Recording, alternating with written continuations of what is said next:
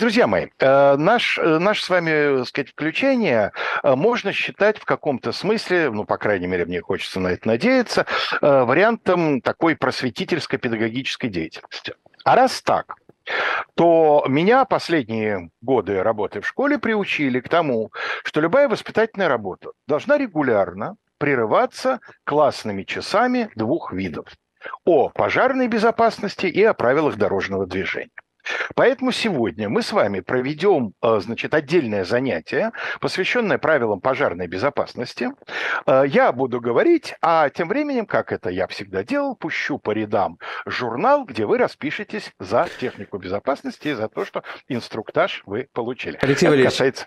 Да, да. В, в этой связи, знаете, что хочу вспомнить? Одна британская компания купила одну российскую компанию, или, по крайней мере, вошла в капитал этой российской компании. И какого же было удивление всех начальников российской компании, когда они вдруг э, получили эти британские, значит, правила. И знаете, с чего начиналось любое совещание? С пятиминутки так. безопасности. Объясняли всем каждый раз на каждом совещании пять минут, где запасные выходы, как Прям тушить как пожар. Абсолютно точно, да. И это было причем на любом уровне, неважно, это на каком-то там э, инженеры собирались или это были топ-менеджеры, обязательно везде инструктаж про безопасности. Бедные сотрудники ТНК, которые стали ТНК БП, вначале, честно говоря, охреневали, потом смирились. Ну, пока нас не, не купила британская компания, мы так часто, мы так часто, наверное, делать не будем. Э, когда вдруг вы обнаружите, что мы каждый, так сказать, э, э, утренний разворот начинаем будет этого, понятно значит, почему. Знаете, да, это будет вам такой, так сказать, негласный маячок, что в нашем финансовом положении произошли какие-то существенные изменения. изменения. Да. да, поэтому, как обычно, вне всякой связи с текущими событиями, а исключительно вот потому, о чем я сказал, что просто пора уже. Ну, правила дорожного движения мы как-нибудь другой раз. А сегодня поговорим, давайте о пожарах. Тема нашего сегодняшнего урока – причины пожаров и их использование в текущей социально-политической ситуации. Первый пожар, который сыграл э, политическую роль э, в истории нашего с вами э, государства, произошел летом 1547 года. И год вообще судьбоносный молодой 17-летний великий князь московский Иван Васильевич по чину э, византийских значит, э, правителей коронуется на Москве царем. И, короновавшись, отправляется отдыхать в подмосковное село Воробьево. Нам с вами сегодня трудно себе представить, но то, то, что, так сказать, вот то место, недалеко от которого сейчас расположена высотка МГУ, это Подмосковье, причем такое довольно, надо сказать, глубокое для того времени. А тем временем... Пользуясь случаем, Москве... давайте передадим привет Ире Воробьевой, потому что, ну, как-то вот Воробьева сказали, а Ире привет не передали. Действительно, но мы сейчас с вами передадим привет всему эху Москвы, потому что пока, значит, э, государь и великий князь отдыхает в Воробьеве, привет, Ире, да, практически у стен нашей с вами бывшей редакции начинается знаменитый московский пожар. Давайте локализуем, да, Крестовоздвиженский монастырь, его уже давно нет, но сохранился Крестовоздвиженский переулок. То есть вот этот ресторан, не... который все время горел у нас там на Арбате, на самом деле соблюдал традицию. Ну, Арбатскую, да, он не, не расположен конкретно в этом месте, но между стан, представьте себе, между станциями метро Арбатская и Александровский сад, да, вот в этом квартальчике небольшом. Вот там когда-то находился до, до 19 века, это самый Крестовоздвиженский монастырь, вот там и началось. Знаете, наверное, выражение «от копеечной свечки Москва сгорела».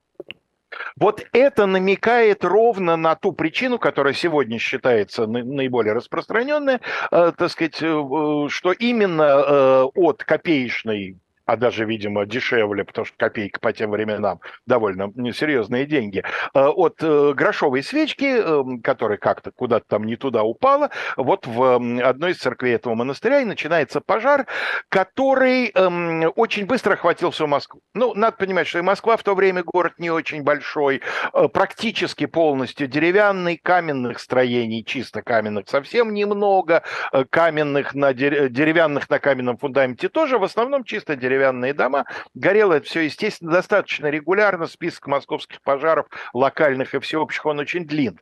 Но этот пожар запомнился именно своими социальными последствиями, хотя и в чисто пожарном отношении он был одним из самых крупных. Сгорела довольно значительная часть города.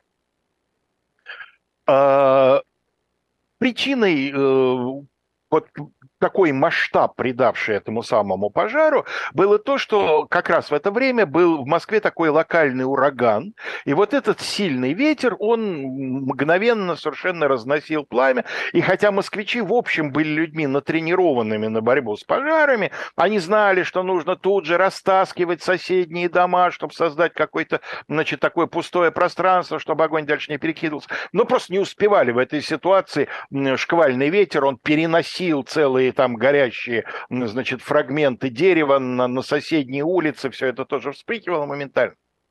Ну, сгорело и сгорело, как говорится, не первый, не последний раз. Но дело в том, что к этому времени среди москвичей накопилось достаточно сильное недовольство одним семейством. Так всегда бывает. Пока не загорится, просто непонятно, кем конкретно. Но когда загорается, обязательно выясняется, что вот ну кто-то просто очевидно к этому причастен. А семейство это ни много ни мало. Один из ведущих и в политическом отношении, и в имущественном положении, да, э, один из ведущих кланов, э, московских кланов, клан Глинский. Напомню, что уже почивающая к тому времени в Бозе э, Елена Глинская – это мать Ивана Грозного. Мамы-то нет. Пап тоже, папы давно нет, Василия Третьего. Но жива бабка Анна Глинская, и жив, живы э, несколько ее сыновей, двое будет иметь отношение вот к этой самой э, истории, то есть братья Елены Глинской и родные дяди ныне действующего царя. У Анны Глинской была репутация ведьмы. Почему? Характер она была сложного, но самое главное, что происхождение она была иноземного. А мы же с вами и сегодня понимаем, что ничего хорошего от иностранцев ждать нельзя. Она по происхождению сербка, вышедшая замуж в Великое княжество Литовское, да, оттуда вместе со всем кланом Глинских прибывшая, ну и с этой точки она, зрения она вообще дважды иностранка. И появилось сразу, распространился слух, что причиной пожара было то, что Анна Глинская ездила в карете по Москве, хватала православных, вырывала у них сердца, сердца бросала в таз с водой, водой из этого таза кропила, так сказать, все вокруг себя, капли воды в полете превращались в искры, и от этого загорелась Москва. Ну, вообще логично. Логично, но надо сказать, что народное Разве сознание... не все пожары так происходят? Практически. Но надо сказать, что народное э, творчество, оно не остановилось на этой версии и эм, воспарило ввысь, потому что следующая итерация этого слуха заключалась в том, что э, бабка Глинская оборачивалась хищной птицей, в этом качестве пикировала на православных, дальше все по, по этому самому вырывало сердца. Ну, это уже слишком. Это уже... ввысь, кровь капала, это уже трудно поверить. Как трудно поверить? Вот все до этого, вот все до этого было как-то... Появились очевидцы, которые mm. старуху Глинскую в небе видели. Не надо, да. Так сказать, э, люди подтвердили, что да, так оно и было. Пикировало, вырывало, капли, искры, все сгорело. И народ, раздвигая ногами тлеющую Москву, пошел в село Воробьево, значит, разбираться. А выдай к нам, надежа государь, своих э, ближайших родственников, потому что вот хотим мы с ними расправиться. Глинской не было в Москве. Она вместе с одним из своих сыновей в это время находилась, по-моему, в Оржеве. Достаточно далеко, 200 с лишним верст от Москвы, да? Вообще неизвестно, была ли она в Москве, когда пожар начался. Похоже, что у нее алиби. Это нас не должно... Ну, так она птицей-то удив... могла прилететь, улететь. Конечно, да. Тем более, что она же, значит, бабушка царя, то есть птица, она необычная. Бабушка-беспилотник с... такая. С реактивным двигателем, да. Бабушка, да, ну, она в каком-то смысле беспилотник, конечно, тоже у такого-то царя. С, с каким там она пилотом может быть.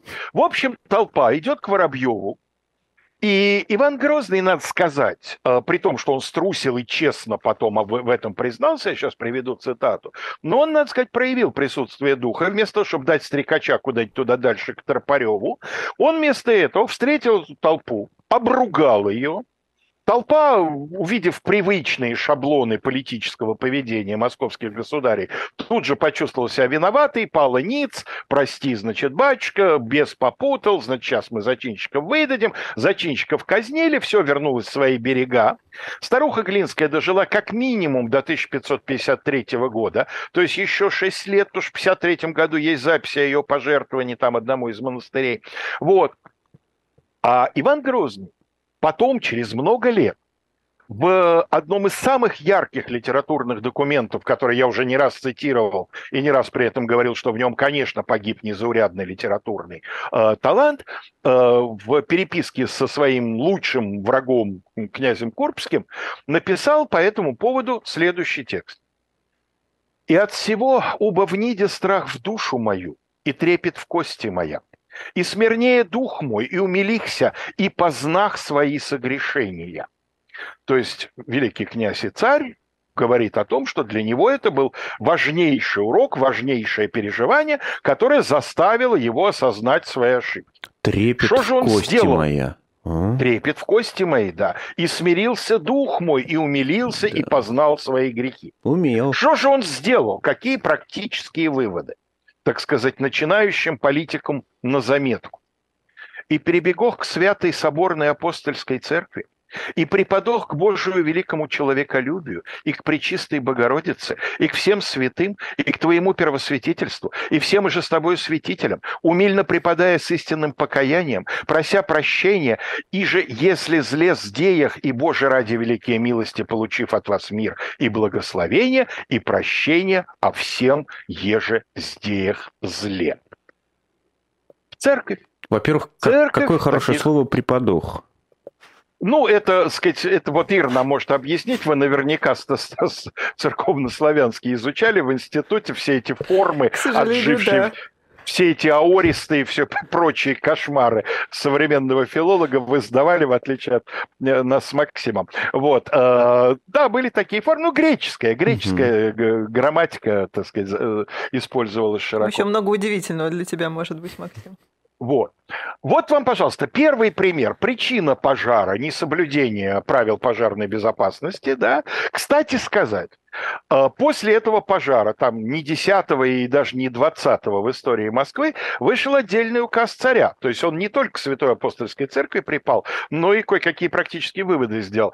Каждому домохозяину велено было в любой момент времени иметь у себя во дворе бочку с водой по возможности на крыше да, потому что это, так сказать, эм, облегчает начало пожаротушения.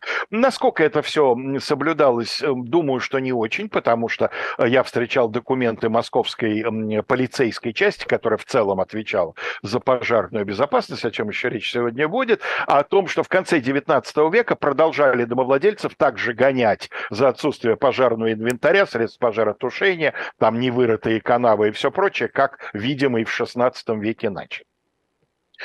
Не будем думать, что только у нас все нехорошо с пожарной безопасностью. 1666 О, город Лондон. Лондонский пожар знаменитый. Вот лондонский пожар, в отличие от московского, был заранее анонсирован. Просто не очень ясно. Дело в том, что осенью 1664 года в небе над Англией довольно долго, несколько недель, была хорошо видна комета.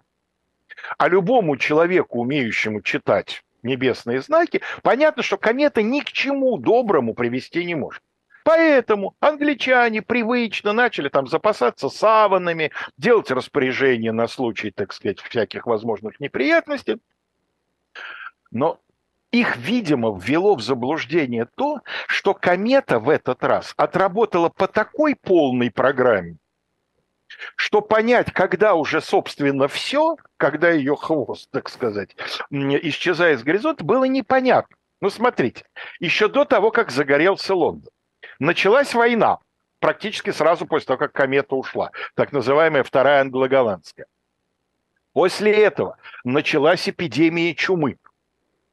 Довольно короткая, всего полтора года, Напомню, что черная смерть продолжалась как минимум 15 лет в XIV веке, но очень интенсивная. Вот представьте себе, что э, сегодняшние историки оценивают тогдашнее население Лондона примерно как 460 тысяч человек. Это, это видимо, сойти, на самом деле. Видимо, по, крупнейший город Европы. По возможности ну, инфраструктуры того времени э, конечно, полмиллиона да. это какая-то это фантастика. Это так называемый Greater London, да, то есть ну, Лондон с пригородами, но все равно это одна единая сплошная городская агломерация. И вы правы, Максим, действительно одна из главных причин того, что этот пожар имел такой масштаб, было то, что плотность городской застройки была совершенно невероятной. Если дома были выше двух этажей, то уже третьи ставили так, что они соприкасались крышами мы это хорошо себе представляем, там по картинам, да, э, улицы средневекового города очень часто были вообще закрыты, небо не было видно, или была видна там узенькая щелочка. Хороший профессиональный домушник по крыше мог уйти на противоположный конец города, не спускаясь на землю. И вот в этой самой ситуации, уже казалось бы, да, ну война уже идет, чума уже заканчивается, ну, ну все, ну комет свое отработала. Черта с два она отработала. Значит, в 66 году в пекарне некого Томаса Фаренера очень уважаемого человека, члена купеческой гильдии булочников, поставщика э, его величества вооруженных сил. Он сухари поставлял армейские, да, э, для э, армии и флота. Загорелся, загорелся вот эта самая пекарня. Потом на парламентских слушаниях Фаринер на все стороны света крестился, утверждал, что он лично загасил печь, лично проверил там все створки, вьюшки и так далее. А что ж сгорел-то, спросили парламентарии. А это вот дура-служанка там со свечкой что-то обходила, проверяла, заперты ли окна, загорелась портьера. Ну, на служанку хорошо было валить, она первая в этом пожаре и погибла, да? Она уже, так сказать, ничего в свое оправдание сказать не могла. Ну, так или иначе, начало гореть. А дело в том, что этот район Лондона, в котором это все загорелось, Пудинг-Лейн, это район при э, речный, приречной, и там одно на другом всякие сильно горючие м, организации, скажем mm-hmm. так.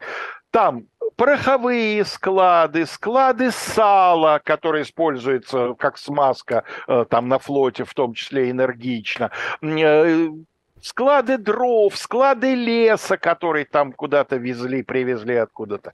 Иными словами, было... Да, смола, естественно. Было чему полыхнуть. Потом высокая комиссия придет к выводу, что город сгорел, ну вот, как мы сказали, от нарушений правил пожарной безопасности. И когда город будет перестраиваться, а Лондон очень сильно изменился после пожара, и знаменитая фраза Скалозуба «пожар способствовал ей много к украшению», к Лондону тоже в полной, по полной программе относится. Знаменитый архитектор сэр Кристофер Рен разработал целый новый генеральный план городской застройки и э, в том числе учел вот опыт пожара. Там были сделаны широкие такие по тем временам магистрали и так далее. Но дело в том, что, ну вот, слушайте, такая приключилась масштабная штука. Э, что, совсем не будет никаких политических выводов? Что вот просто не держать много смолы в одном месте и э, разуплотнить уличную застройку? Ну нельзя же так. Не пропадать же добру. Поскольку король, который в это время находился на престоле, Карл II, сильно подозревался в симпатии к католикам, пошел слух, что подожгли агенты католического влияния. А слух э, имеет да, свойство материализоваться. Мы же помним, что идеи, овладевая массами, становятся материальной силой. И нашелся человек, который идеально подходил на должность поджигателя. Звали его Робер э, Юбер, молодой человек, француз, плохо говорящий по-английски. Да еще и француз. Да еще и француз. Да и как он попал в Англию-то? Он возвращался домой во Францию из Швеции. Он был единственным пассажиром на грузовом корабле. Этот корабль захватила английская береговая охрана и пригнала на Темзу э, под арест. А почему захватила? Швеция была государством нейтральным, но Франция, куда эта лайба, значит, эм, э, трюхала, была э, союзницей Голландии в этой войне. И поэтому поняв, что товары предназначаются для Франции, англичане их арестовали и поставили в гавани под арестом на прикол. Самое удивительное, что Юбер примет активнейшее участие в следствии, все будет подтверждать, да, я поджег, будет называть сумму какую-то очень небольшую, там буквально несколько золотых, которые ему передали какие-то люди. Следствие потом скажет, а вот точно такие люди? Он скажет, а какие нужны? А вот такие. А, ну хорошо, вот такие люди передали. Ну, я немножко утрирую, но в принципе не очень сильно будет следственный эксперимент, его там будут водить по пожарищу, покажи место, где вот он довольно точно покажет место, действительно, то, откуда загорелось. Откуда Якобы он бросил нападение. некий зажигательный, эм, зажигательный снаряд в окно той самой пекарни Томаса Фарина. Через 15 лет будут очередные парламентские слушания, они там будут идти очень долго по этому поводу, и на них будет э, ключевым свидетелем капитан вот этой самой шведской посудины, некто Петерсон. Человек совершенно не заинтересованный по причине своей шведскости в том, чтобы занимать там ту или иную сторону в этом споре, который даст сногсшибательные показания. А оказывается, у Юбера алиби в э, день, когда начался пожар, а известно точно, вот в какой час начался пожар, он еще сутки с лишним после этого находился на корабле. Причем не просто находился, а капитан сказал, вы знаете, я вообще не знал, что с ним делать. Когда в городе загорелось, он выскочил на палубу, стал как безумный, стоял, кричал «О-ля-ля, как хорошо горит!» там типа «Давай, давай еще!» Ну, то есть проявил себя законченным пироманом. И так он мне на палубе мешался, что я его в трюме запер. То есть он дважды находился под контролем, да, э, вдалеке от берега, да еще и запертый в трюме. Потом он сбежал из этого трюма, но к этому времени пожар шел уже вторые сутки. Явно совершенно случай внушения, самовнушения. Э, детали, которые он на следствии рассказал, те, которые не расходились с фактами, видимо, им были, были услышаны в толпе, потому что он несколько дней вместе с толпой перемещался, ходил от одного пожарища к другому, слонялся и так далее. Ну, конечно, он понаслушался чего-то и все это э, вывалил. В результате был казнен, но э, сегодня уже совершенно очевидно, что это случай самооговор знаменитый эпизод «Пожар 1812 года». В свое время Юрий Михайлович Лужков, еще в бытность мэра Москвы, но уже когда солнце его клонилось к закату, а, вдруг неожиданно заботился вопросом, кто сжег Москву. Я помню, как он тогда удивил профессиональных историков. Он сказал, и вообще пусть историки еще разберутся, кто сжег Москву. Историки слабо пискнули, да мы типа разобрались. Но никто, естественно, их э, писка, заглушенного мощным жужжанием пчел, не услышал. Дело в том, что, в общем-то, э, вопрос о том, какой степени какой фактор содействовал полному, почти полному выгоранию Москвы, это вопрос, который может дискутироваться, и действительно э, ясно, что, видимо, не один фактор содействовал, но э, вот э, в свое время, в конце 80-х годов, э, вышла книга, посвященная Отечественной войне 12 года, которая тогда, на тот момент, произвела такую маленькую революцию в э, в изучении этой темы, книга Николая Алексеевича Троицкого, 1812 год, Великий год России. И вот Троицкий там приводит, на мой взгляд, аргумент, хотя и косвенный, но абсолютно железобетонный в пользу того, кто поджег Москву. Он говорит, а потом, понимаете, ведь без сгоревшей Москвы весь Тарутинский план Кутузова просто не имел смысла. Ну вот представьте себе, да, мы сохранили армию, ушли в Тарутино, да, стоим в 100 километрах от Москвы, в чистом поле, настолько чистом, что у нас главнокомандующий живет в сарае, больше негде, да, и ждем зимы, что ли, чтобы в этом чистом поле зимовать, при том, что Великая Армия разместится в практически опустевшем городе на великолепных квартирах с большим запасом продовольствия и спиртного. Некоторые говорят, ну, Кутузов типа сам не поджигал, но исходил из того, что Великая Армия не сможет Москву не сжечь.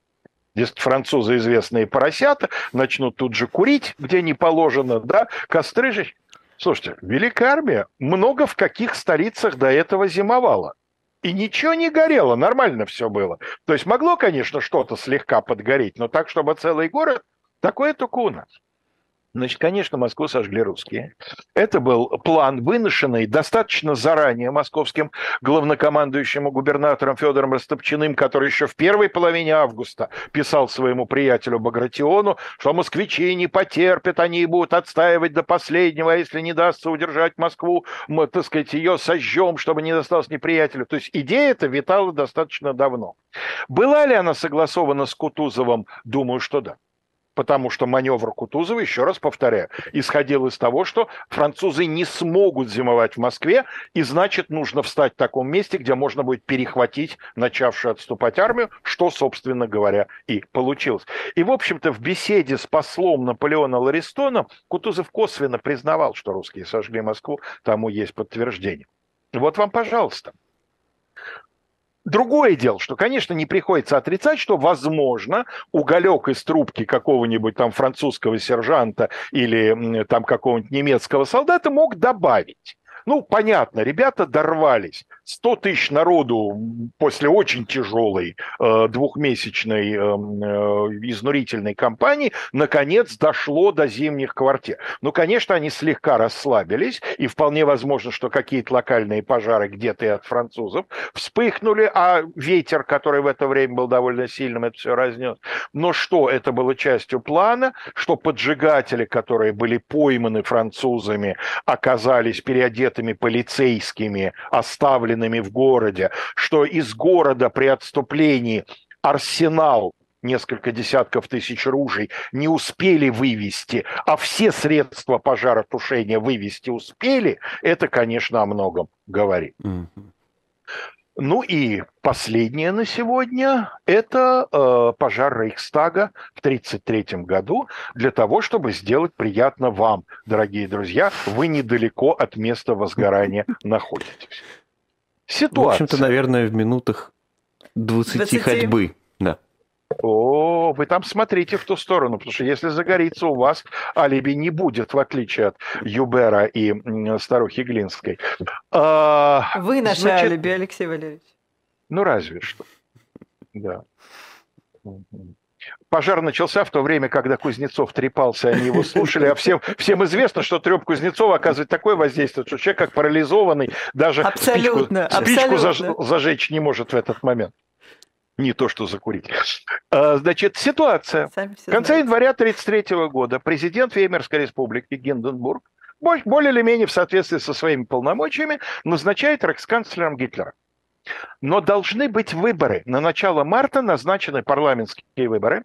Веймарская республика, в общем, скорее относится к числу парламентских, чем президентских. И поэтому, э, если э, партия Гитлера не получит в Рейхстаге э, абсолютного большинства, даже если она получит относительное, все равно это, по сути, будет означать, э, что ничто не сработало. Ну и что, что он во главе правительства? Там эти правительства менялись по несколько раз в год. И э, весь февраль уходит на то, что при помощи разных, в основном довольно грязных и хорошо значит, сегодня известных трюков, делается все для того, чтобы обеспечить национал-социалистам победу на предыдущих выборах. Просто отменить выборы Гитлер пока не имеет возможности, пока еще нет у него никакого ощущения, что он может делать все, что угодно, но разгул штурмовиков, обыски у руководителей Компартии, профсоюзов, других организаций, которые, значит, э, выглядят оппозиционными или являются оппозиционными, схватки между штурмовиками – и, э, значит, э, коммунистическими дружинами и бригадами, э, придание штурмовикам полномочий вспомогательной полиции, Геринг во главе крупнейшего, значит, полицейского объединения, президент, полицай-президент Пруссии, на территории которой все это и происходит, да? Но вот чего-то не хватает. Вот у этой конструкции нет какого-то такого вот весомого завершения. И никого особенно не удивляет, что поздно вечером, в 11 часу, 27 февраля 1933 года, полицейские сообщают, горит Рейхстаг.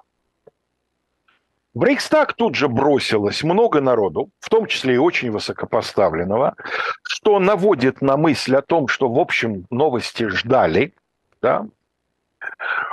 А, и после того, как пожар был локализован и затем потушен, в здании обнаруживается человек, вполне живой и невредимый, а, который, ну вот совершенно очевидно, является по меньшей мере одним из поджигателей. А почему На это нем... очевидно? Почему? А это очевидно, например, потому, что он, э, несмотря на прохладное время года, он в одной рубашке, а его куртка и его свитер находятся в разных местах Рейстага, в очагах локальных пожаров. Очагов было несколько, то есть он свою одежду, ну, возможно, пропитанную там керосином или чем-то, он использовал как растопку. Смарт. Не то слово. Еще смартее было бы прихватить с собой что-нибудь специально горючее, согласитесь, да? Но за неимением Гербовой пишут на простой. Снял с себя предпоследнюю рубашку и использовал по назначению. Значит, э, что за человек? Молодой совсем, ему недавно исполнилось 24 года. Голландец. А я думал, скажете, а, француз. Нет, голландец. Маринус Вандерлюбе. А, коммунист, но с очень непонятными а точнее понятными, с очень конфликтными отношениями со своими голландскими товарищами. А, когда все это дело выплывет наружу, в Москве сразу же, в том же 1933 году, будет издана брошюра о поджоге Рейхстага, где версия, что он поджигатель, в общем, будет принята вполне на веру, и в этой брошюре очень много места будет э, уделено тому, чтобы показать, что никакой он на самом деле не коммунист. партию он вступил исключительно из честолюбия. Когда это честолюбие самолюбие там не начало не оправдываться, его там на эту должность не назначили, на эту он хотел быть, чтобы его поставили руководителем пионерской организации, да, детского отряда. Ему в этом отказали, он демонстративно там бросил заявление, вышел из партии, потом опять вернулся, потом опять вышел. Вот такой вот честолюбец, без всяких убеждений, вот он случайный человек в коммунистическом движении. Если так, то человек оказался очень удачным. Формально он, конечно, к коммунистам имел самое непосредственное отношение. А, сегодня Вандерлюбе формально реабилитирован, но реабилитирован не потому, что доказано, что он не поджигал Рейхстаг, а потому, что в Германии после войны был в принципе принят закон о том, что осужденные нацистскими судами не получили справедливого, mm. да, ну, чрезвычайными судами, не получили справедливого правосудия, поэтому им как бы амнистия такая вот списком. Так сегодня большинство исследователей согласны с тем, что Вандерлюбе по меньшей мере один из поджигателей. Существует версия, что параллельно с ним и, видимо, независимо от него, ну, то есть он о ней не знал, в подвалах действовала еще группа э, штурмовиков во главе с таким известным персонажем Карлом Эрнстом, вот, э, которая вроде бы для гарантии, что называется, используя Вандерлюбе как прикрытие, э, сказать, э, свое дело делала поджигательское. Это сегодня уже установить чрезвычайно трудно. Но то, каким образом этот пожар был использован, темную ли Вандерлюбе использовал, или есть версия, например, что он действительно был такой полусумасшедший пироман, хотел поджечь Рейхстаг, э, трепался об этом в пивной, это действительно так, он действительно об этом говорил. И, возможно, кто-то из, ну, так сказать, нужных людей услышал, донес, и решено было использовать его чистый благородный порыв в глубоко партийных целях. То есть вполне возможно, что он не был, что называется, подготовленным агентом нацистов, но они, безусловно, его использовали. Так вот, э, каким образом, какие последствия все это будет э, иметь? Сразу же, на следующий день, 28 февраля, опубликован чрезвычайный указ, подписанный Гинденбургом, не Гитлером, о защите народа и государства отменяется свобода собрания, отменяется свобода союзов, свобода слова, свобода печати, ограничивается тайна переписки на 4 года. Но мы же понимаем, через 4 года он будет продлен автоматически, даже, э, так сказать, в э, Рейхстаг это выносить не будут. Запрещена германская компартия. В течение нескольких последующих... А почему дней... не голландская? Где логика? На голландскую а зачем? блузу. А голландская чем она мешает? Ну так да? они же поджигали. Ну мы же знаем, что искать-то надо ну, под, да, под, да, под фонарем, где светло, потому что, ну кто же ищет, где темно, там же не найдешь ни черта. А, организована, арестована значительная часть эм, актива германской компартии, 4,5 тысячи э, коммунистов, лидеры других организаций социал-демократического толка, профсоюзные организации, другие, закрыты оппозиционные газеты, причем процесс этот начался еще до, там главный орган германских коммунистов Роте Фаны была еще раньше закрыта. Ну, сейчас закрыли списком, так сказать, все, что э, более или менее мешало.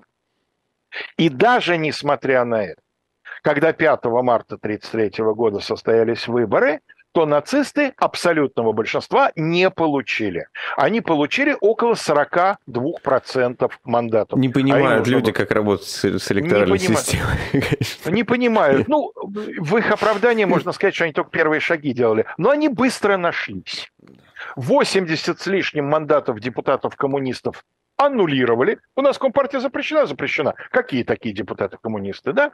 После этого, значит, эм, э, несколько изменилась эта самая ситуация. Потом еще несколько депутатов отстранили, а после этого через вот этот вот вновь слепленный парламент протащили закон, который назывался «Закон в целях устранения бедствий народа и государства». Какое красивое название. Надо и отдать должное. Как, как мы знаем, бедствия народа и государства, как следствие принятия этого закона, были практически сразу же устранены. Прекрасно. Вот, вот учитесь, дети, как да. нужно. А то Иван Грозный, да, в церковь, то все, бочки пожарные на крышу. Вот как должно гореть. Сгорела-то всего ерунда. А какие последствия?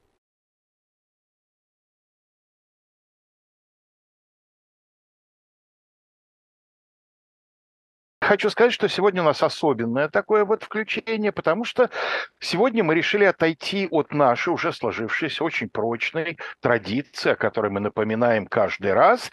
Вот сегодня она не работает. Сегодня наше включение привязано к э, событию совершенно определенному. Да?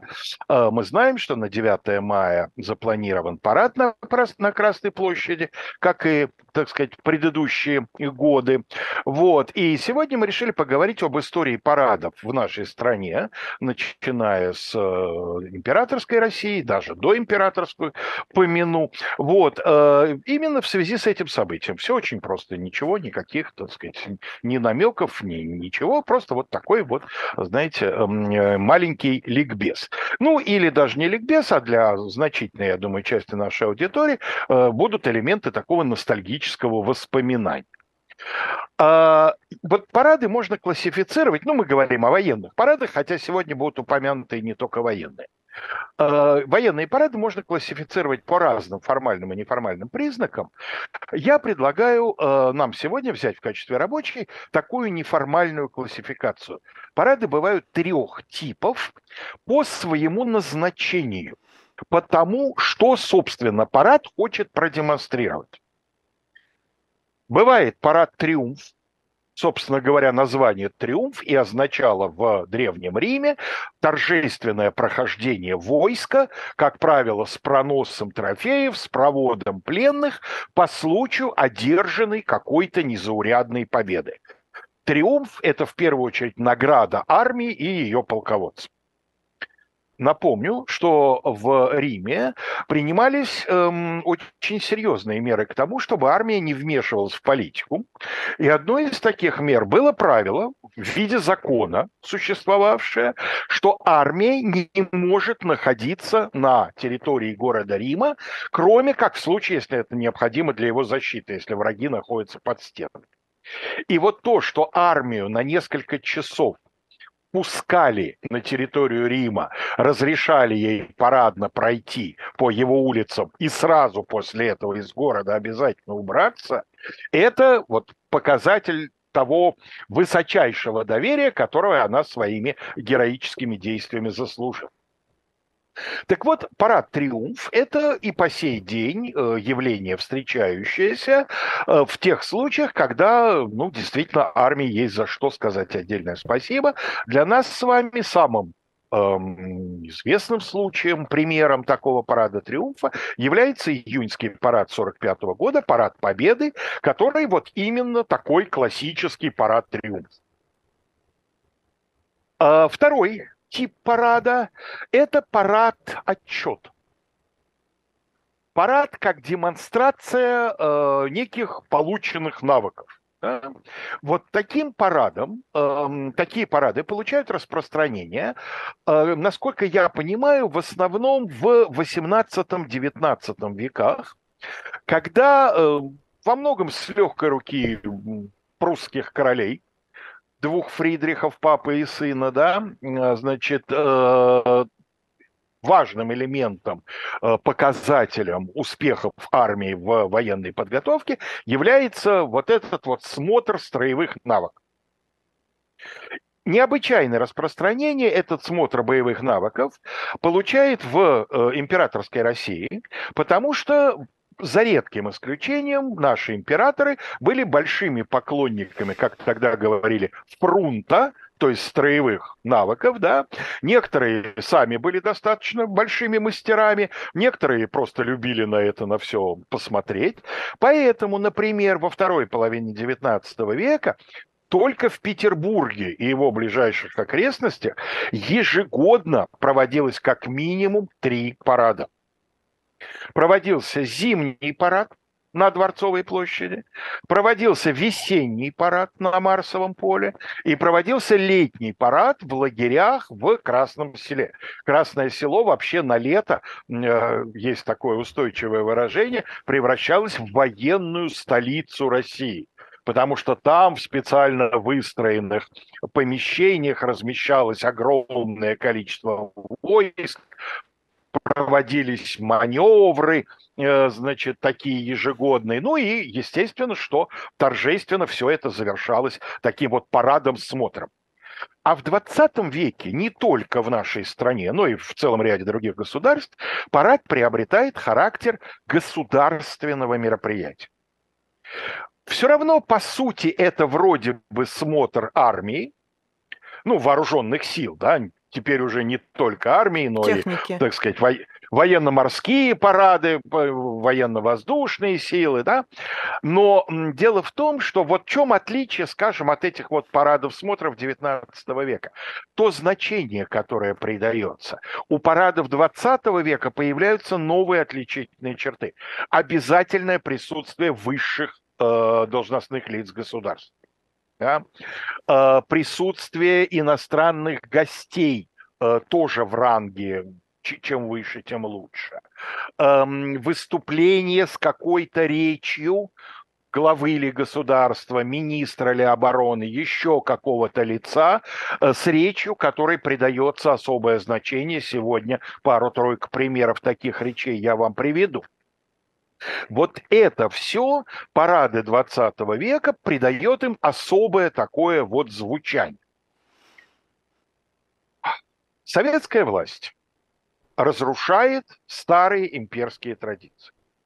Но совершенно удивительным образом на их месте почти всегда, создавая новые советские традиции, э, удивительным образом, уж не знаю, сознательно или подсознательно, но заимствует определенные шаблоны этих старых традиций. Похоже ну, например. Смешения, да? Что вы говорите? Похоже до степени смешения, или как? Ну, в некоторых случаях до степени смешения. В некоторых не очень, в некоторых аналогии там не все с ними согласятся. Но вот например, мое восприятие сегодня тех первомайских демонстраций, э, демонстраций трудящихся, которые проводили в советское время, которые я прекрасно помню и в парочке даже принимал участие в качестве студента, э, мне, например, сегодняшняя аналогия, которая у меня возникает, слушайте, ну это крестный ход. Ну а как, какая еще может быть? Вот. А, а, понимаете, одно дело политическая демонстрация, э, распространенная уже в 19 особенно в 20 веке вещь, но политическая демонстрация, она всегда проводится под конкретными лозунгами она в поддержку кого-то, против кого-то, эм, в поддержку войны или там против войны поддержку какого-то нового закона или против какого-то нового закона. А здесь регулярно под определенную дату празднично одетые люди с портретами глав государства, с какими-то э, общими достаточно абстрактными лозунгами типа «миру мир», да, э, торжественным шагом идут мимо святынь. Потому что что такое мавзолей на Красной площади и другие могилы, так сказать, которые там расположены, как не святы. Вот, а эти самолеты, которые выстраиваются надписью «Сталин», это, это ли не чудо, что называется, явно? Конечно, да. Это, так сказать, извините, лик Богородицы, воссиявший над э, православным войском на э, кануне Бородинского сражения. Вот, по-моему, тоже такая достаточно аналог. И поэтому прямо с самого начала, прямо с первых лет советской власти, в ее традицию довольно устойчиво входят парады. Правда, они пока вот так жестко не привязаны к определенным датам. Их э, проводят э, и на годовщину революции на 7 ноября по новому стилю, но могут проводить в связи, например, с э, тем, что в Москве открылся съезд Коминтерна, Вообще, надо сказать, что самый массовый за всю историю советского и постсоветского российского государства парад произошел в 1934 году, знаете, по какому поводу? Не по случаю очередной годовщины революции. Парад не по... физкультурников в голове, уж не знаю, насколько это он или не он. Что? Что? Парад физкультурников у меня почему-то... Нет, парад физкультурников сейчас будет отдельной Ого, статьей в бюджете окей. пройдет. А вот военный парад по какому поводу, как вы думаете, в 1934 году мог пройти?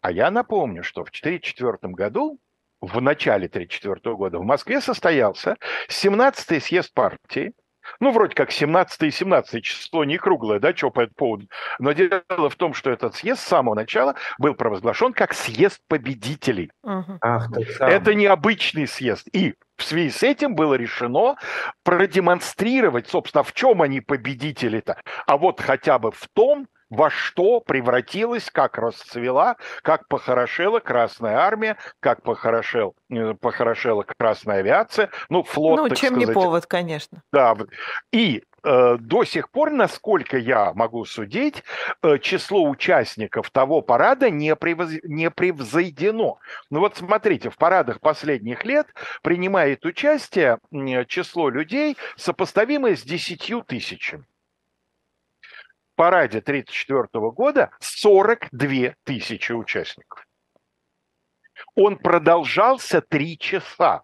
Вот с момента начала, с момента, так сказать, парад «слушай», да, и до того, как прошли последние, три часа это продолжалось. Совершенно беспрецедентное по э, своим масштабам такое вот шествие. После этого еще демонстрация трудящихся пошли, так сказать, людям. Парады были э, в раннее советское время очень разные. Практически перед каждым парадом э, по вот вопросу его сценарии эм, импровизации участвуют такие части, сякие части. До 25 года, например, не наблюдалось единообразия в форме. В чем было, в том и шли. Начиная с 25 года этому начинает придаваться значение, соответственно, уже единообразие определенной части в единообразной форме и так далее кто принимает, кто командует парадом.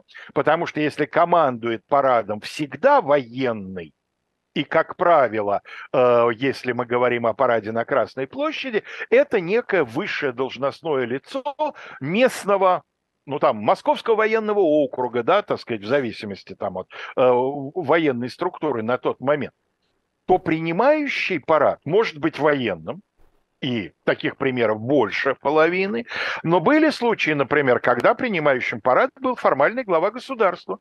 Несколько раз принимал в конце 20-х Михаил Иванович Калинин, поскольку он был председателем в ЦИКа и, соответственно, номинальным главой советского государства, всесоюзным старостой. Союзный староста, да. Э, по поводу участия техники. с 25 года, ну, какие-то технические элементы были с первых парадов, там хотя бы мотоциклетки какие-то доехали. В 25 году уже достаточно представительная техника. Это не просто несколько единиц, а она идет отдельной частью парада. Идут танки, идут бронеавтомобили, э, так сказать, начинается пролет самолетов. И вдруг в 27 году, вроде уже начали привыкать, в 27 году техники на параде нет. Никакого официального объявления, насколько мне известно, по этому поводу не существует, но я встретил такое показавшееся мне любопытным мнение. Дело в том, что 27 год – это пик, последний пик внутри партийной борьбы. И вот вроде бы Сталин велел не пускать технику на парад, потому что он боялся военного переворота, да, что парад будет использован для этого.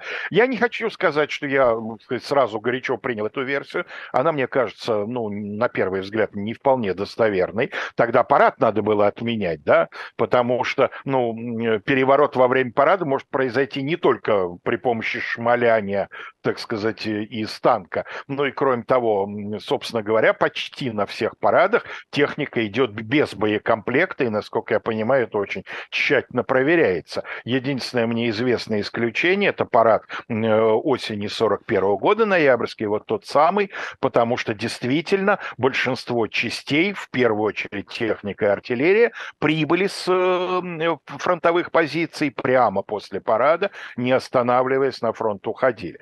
Другое дело, что этот боекомплект там не был заряжен, но он находился значит, э, при э, машинах и при э, артиллерийских орудиях. Вот. А так, естественно, что техника на, так сказать, на параде не готова к боевому применению. Но, тем не менее, медицинский факт на параде 27 года в ноябре вот этой самой техники нет. Дальше, вот 30-е годы, как я привел пример с парадом э, февраля 1934, э, идет постоянное нарастание красочности, технической оснащенности парадов. Обязательным элементом становится участие авиационной техники. Количество техники наземной увеличивается в каких-то совершенно поразительных э, масштабах. Ну вот, например, на том же самом параде в феврале 1934 года, знаете, сколько танков прошло? Только танков прошло по Красной Красной площади. Более 500. На следующий 35 год самолетов в воздухе несколько сотен. Впереди пролетел крылатый гигант восьмимоторный Максим Горький. Жить ему оставалось две недели, да, в середине мая этого года он э, разобьется и эм, э, вот эта вот трагедия, в которой погиб родной брат моей бабушки, он был одним из его пассажиров. Вот. Да, в нашей семье Ничего всегда, отме... пока была жива прабабушка, я ее застал, прекрасно помню, то есть его мама, в нашей семье всегда была траурная дата, ходили на кладбище на Новодевичье в этот день, 15 мая обязательно. А вот. чего от чего разбился Максим Горький? А вы знаете, там э, такая произошла штука, значит, э, был воздушный парад. Дело в том, что в 30-е годы были чрезвычайно распространены еще отдельно воздушные парады. Их, как правило, то есть пролет самолетов был элементом парада на Красной площади, если погода позволяла. А кроме этого еще отдельно проводились воздушные парады. Почти каждый год в августе на День военно-воздушных сил. И кроме этого этого они могли проводиться еще отдельно по каким-то там другим поводам. И вот, эм, например, в э, середине мая 1935 года был такой воздушный парад. Их проводили обычно в Тушино, в районе Ходынского, единственного на тот момент в Москве аэродрома. И вот э, Максим Горький, э, к этому времени уже не раз показанный, вот решено было сделать еще один его такой демонстрационный пролет. И в тот раз это был единственный случай, когда на его борт поднялись пассажиры, что до этого только экипаж 9 человек. А тут, поскольку, да, такой торжественный момент, то ударников из числа рабочих, инженеров, техников, тех, кто работал над этим самолетом в ЦАГе, эм, их э, наградили вот этим самым участием в этом полете. Причем некоторые были с детьми, там в стене, где похоронены погибшие, там и дети тоже есть. Вот. И в том числе вот мой двоюродный дедушка, который который был работником ЦАГИ, всего, всего 23 3 года ему было, вот, он э, был среди, в числе этих людей. И для того, чтобы у зрителей с Земли было более полное представление о э, размерах этого гиганта, рядом с ним летел маленький одноместный истребитель И-15. И хотя летчику истребителя было вроде бы строго наказано не выделываться, а просто лететь рядом и, так сказать, выступать таким вот масштабомером, но оказывается, киношники непосредственно перед началом этого полета прибыли откуда-то, вроде бы с какими-то там бумагами, указаниями, и сказали, слушай, нам для хроники нужно, чтобы ты изобразил какие-то фигуры высшего пилотажа. И вот он, выходя из мертвой петли, свалился сверху на Максим Горький, значит, тот вышиб мотор, один из моторов. Скорее всего, летчик Михеев, очень опытный летчик-испытатель, который пилотировал Максим Горький, он бы сел в этих условиях. Но так получилось, что этот мотор вырвало и опять же обрушило на самолет. То есть он, угу. так сказать, привел... По сути, самолет разрушился в воздухе. Понятно. Вот. Вообще на воздушных парадах, уж об этом заговорили, регулярно случались какие-то, ну, не такого масштаба, но регулярно случались какие-то трагедии. И, видимо, э, во многом из-за этого в конечном итоге от воздушных парадов было принято решение отказаться. И если вы вспомните, ведь в советское время, во время военных парадов, пролетов эм, э, авиации не было. Это сравнительно недавно они возобновились. Вот когда появились все эти такие сверх подготовленные пилотажные группы, витязи, стрижи и так далее, вот, так сказать, возобновился, авиационный элемент вернулся в парады. А так ведь э, довольно долгое время его не было. В 30-е годы проводятся те самые парады физкультурников, которые мы помним и по художественным фильмам, и по документальным фильмам. Тот же Александров в свое время получил несколько э, отечественных премий за документальный фильм о, о физкультурном параде. В чем смысл такого парада? Показать так сказать, отдельную, особую заботу государства о молодых людях. Физкультурники – это в первую очередь молодые люди. Как вы думаете, какой знаменитый до сих пор нам памятный лозунг был впервые озвучен именно на физкультурном параде в середине 30-х годов? Жить стало лучше, жить стало веселее. Нет, Тройка тебе Нет. сегодня, Максим. Ты пока ни на один вопрос не ответил. Я же вам подсказки бросаю, как любой опытный учитель, да? Молодые люди, молодые люди, забота партии о молодежи.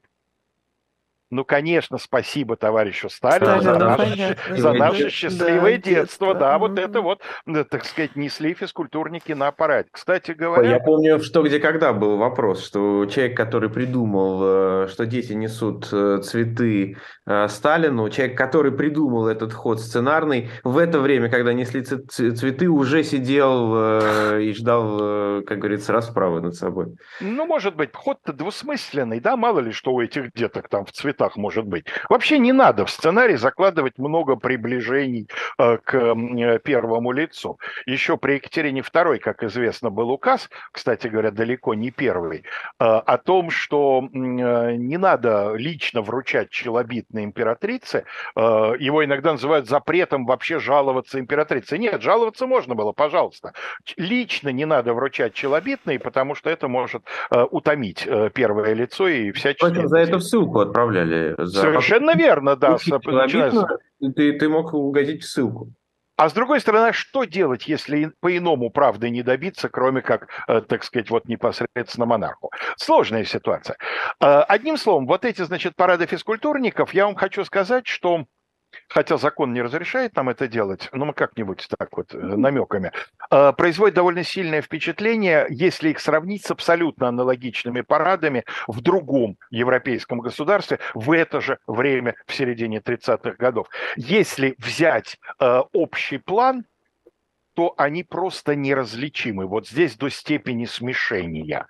Сценарий один, форма одинаковая, значит, элементы одинаковые, по ходу парада какие-то пирамиды выстраиваются из атлетов, так сказать, какие-то живые фигуры там, представляете, удивительно. Я Но все-таки удив... советские режиссеры не Лени Рифеншталь, вот что я вам скажу. Да, наверное. Но дело в том, что э, Лени Рифеншталь ведь не режиссер парадов, да, она человек, который зафиксировал. Я, я об этом и говорю. Ну да, то есть у советских режиссеров, ну как вам сказать, я хочу сказать, что Александров, повторюсь, да, фильм о физкультурном параде, Александров-то режиссер незаурядный. Ну хорошо, вернемся к военным парадам. Дальше всем известный э, парад э, ноября 41 года. Вот уж как мне кажется, просто воплощенная Э, свидетельство того, что парад – это государственное дело, несущее определенные важные тезисы, лозунги и так далее. Собственно, это было всем понятно, что этот парад, ему придается особенное значение, потому что враг под Москвой, и это свидетельство того, что город продолжает готовиться к обороне, что город обороняется, город не собираются сдавать, город будет биться, Сталин в Москве. Вот это все было продемонстрировано.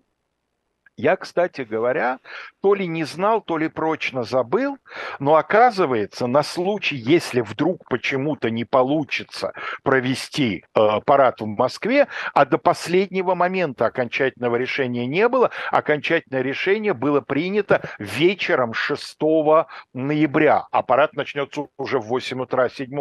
А знаете, с чем это решение было принято, почему так долго тянули, откладывали? Чего ждали? Погоду, сводку погоды ждали. Было принято решение, что парад состоится только если погода будет нелетная. Тучи тогда еще не разгоняли?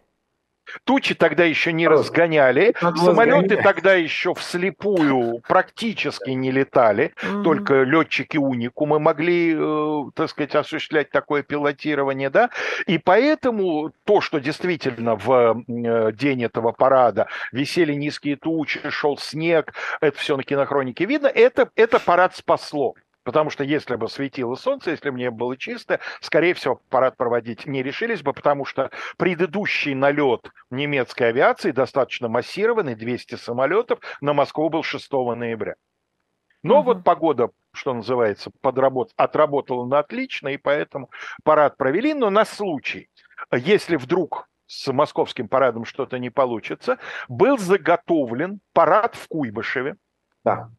Куйбышев. Да, подтверждаю, что называется. Мы а, были в бункере, а, хотел сказать Гитлера, Сталина, а, который как раз находится в Самаре, в тогдашнем Куйбышеве. И действительно, там довольно большая часть э, экспозиции посвящена тому параду. Параду 41 года, да. Но дело в том, что к этому времени э, Куйбышев уже в общем был неофициальной резервной столицей Советского Союза. Туда уже были эвакуированы многие наркоматы, туда были эвакуированы посольства иностранные. И э, вот там был, он был проведен, этот парад все равно, в любом, он был проведен, да, но ему не, не придавали значения первого. А он был готов им стать первым, и на этот случай туда э, выехал маршал Ворошилов да, потому что было понятно, что Сталина быстро перебросить не удастся, ну, хотя бы нарко... Э, бывший нарком обороны, так сказать, первый красный офицер, как его в песнях называли, да, вот он принимал этот парад. Ну, про парад Победы я сказал, а вот дальше на протяжении 20, почти 20 лет как мы знаем, 9 мая э, выходным днем не является, праздничным является, но не выходной, и поэтому не проводилось э, 9 мая никаких э, парадов. Собственно говоря, ведь в позднее советское время, и хрущевское и брежневское, парады 9 мая проводились только по юбилейным датам.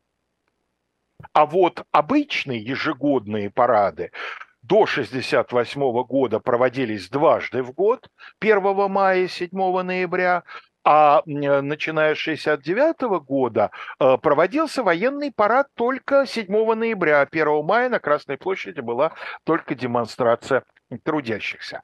Вот, э, значит, эм, для советских людей вот в эти самые хрущевские, а особенно в брежневские годы, парад и демонстрация, вот эти два числа, 1 мая и 7 ноября, были очень важными датами, с той точки зрения, что советские люди, которые привыкли много информации получать между строк, Сейчас мы потихонечку этот навык восстанавливаем, как и многие другие советские навыки, но, конечно, нам пока до наших бабушек и дедушек далеко в этом смысле. Советские люди, ну, те, те, те, кто интересовался этой темой, далеко не все, конечно, ею интересовались, советские люди очень внимательно следили, в каком порядке, а, будут стоять вожди на трибуне Мавзолея, кто на каком удалении от первого лица. И вот такие вот знатоки, пикейные жилеты, созванивались и говорили, ты видел?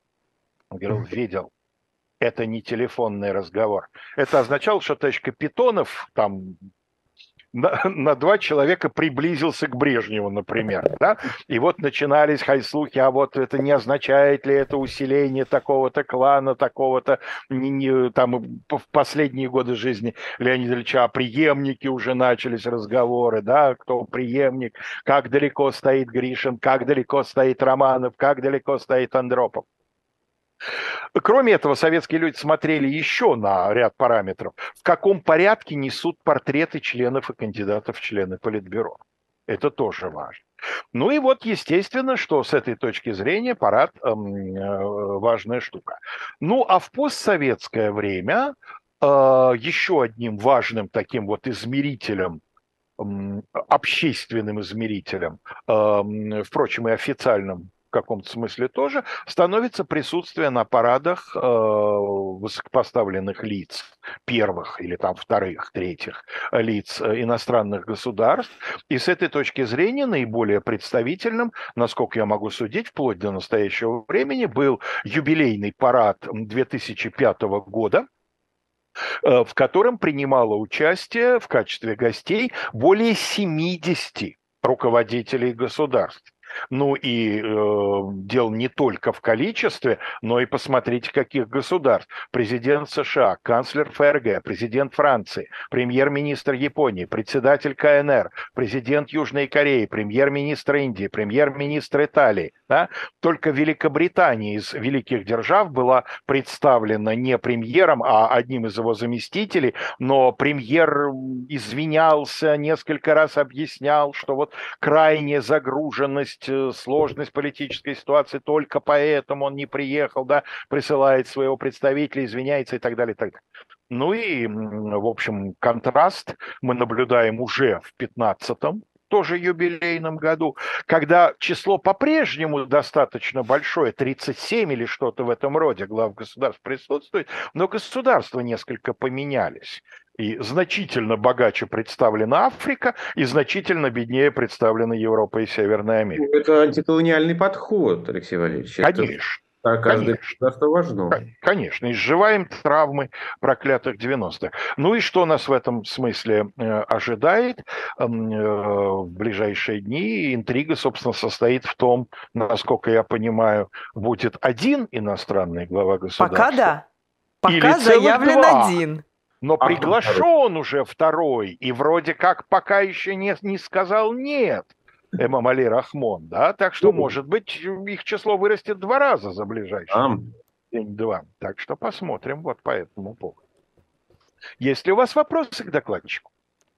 Алексей Валерьевич, все абсолютно ясно, как день в Хельсинки сегодняшний. Вот, примерно. Я хочу сказать, что я участник одного из парадов. Да. В демонстрации-то много кто участвовал, да? 7 ноября 41 года. Ну-ну-ну-ну-ну. Я, конечно, наверное, не очень хорошо Максим, сегодня с утра, с утра выгляжу, но не до такой же степени. Нет, я участник одного из штучных юбилейных парадов. Значит, 82 э, год, 60-летие пионерской организации, в мае месяце был жуткий дождь жуткий совершенно. С утра, ну, нас собрали в школе, мы, естественно, все белые, наглаженные, накрахмаленные, там, галстуки топорщатся и все прочее. Все ждут телефонограммы. Куртки брать, не брать, куртки брать, не брать, можно в куртках или нет. А температурка примерно как сейчас. Черемуховые холода, как раз холодно и дожди. Разрешили взять куртки, но неизвестно, не нужно ли их будет снять перед Красной площадью. Короче, дальше мы около исторического музея, там дурака валяли какое-то время. Простите, на полном серьезе, можно ли детям одеться по погоде? Да. Замечательно. Да. Да, да. Э, мой товарищ, э, старший товарищ, который в это время был директором интерната, значит, э, искал две копейки после парада позвонить из телефона автомата в интернат, куда они возвращались, указание на кухню срочно кипятить как можно больше там горячей воды, чаю и всего прочего, да. Вот, значит, в коне... Да, а еще 82 же год, нам всем очень интересно, я семиклассник, нам всем очень интересно, Леонид Ильич будет на трибуне или не будет. Нас обманули, не было на трибуне Леонида Ильича, был э, только этот самый Пастухов, э, престарелый глав, глава комсомола. Вот. В конечном итоге пошли мы в куртках все-таки, потому что дождь усилился до такой степени, что, что об в белых рубашках, слава богу, речи не было. Но э, о качестве дождя ну и о качестве курток тоже. Могу сказать, что когда я пришел домой, то выяснилось, что у меня куртка полиняла на белую рубашку. Белую рубашку пришло, пришлось выбрасывать, потому что она стала синей. Вот красный галстук не полинял частица знамени не линяла, а куртка оказалась ленючая. И вот таким вот образом, значит, это все. Так что в одном параде я участвовал, хотя и не в военном, конечно. Алексей Спасибо Валерьевич, а можно я, да. можно я вопрос задам? Конечно. Давай. Да, э, ты, э, буквально короткий. Поскольку вы находитесь в Москве, в отличие от нас с Максимом, а вы ощущаете вот какой-то ну, я не знаю, но ну, стра- странные странности вот предстоящих дней. Ну что-то, что что-то не так. Что я могу вам точно сказать, что не так, что ощущать, оно уже третий день с нами. Значит, в центре Москвы особенно, по окраинам это не так чувствуется, безобразно работают вот с того самого вечера в Москве навигатор. То есть он выделывает такие штуки, вот э, от, от места, где я живу, до Кремля меньше двух километров. Э, я не мог э, вчера вызвать такси, мне нужно было ехать в один довольно труднодоступный пункт. Я не мог вызвать такси, потому что система навигации полностью, вот эта Яндекс таксишная, угу. она то просто обваливалась, то работала, но с такими перебоями, что невозможно было понять, где машина находится, далеко она, недалеко, едет водитель, тебе не едет, да. И вот это вот по крайней мере, вчера вечером еще продолжался, сегодня я не пробовал. Угу. Ну, то есть это внутри Садового кольца, понятно, наверное. Ну, внутри да, Садового кольца, но, например, э, вечером вчера я уезжал из пункта недалеко от Садового кольца, но за его пределами тоже очень плохо навигация работала. Ну, я уж не знаю, совпадение это или нет, но сегодня утром, значит, я кормлю дочь завтраком, она сидит лицом, э, у нее панорама на МИД. И она так, а, я, а, я, а я спиной, соответственно, как на... Она говорит, какие-то три черные птицы над МИДом кружатся, сказала моя почти 15-летняя дочь. Наверное, падальщики. Чем ушла в школу?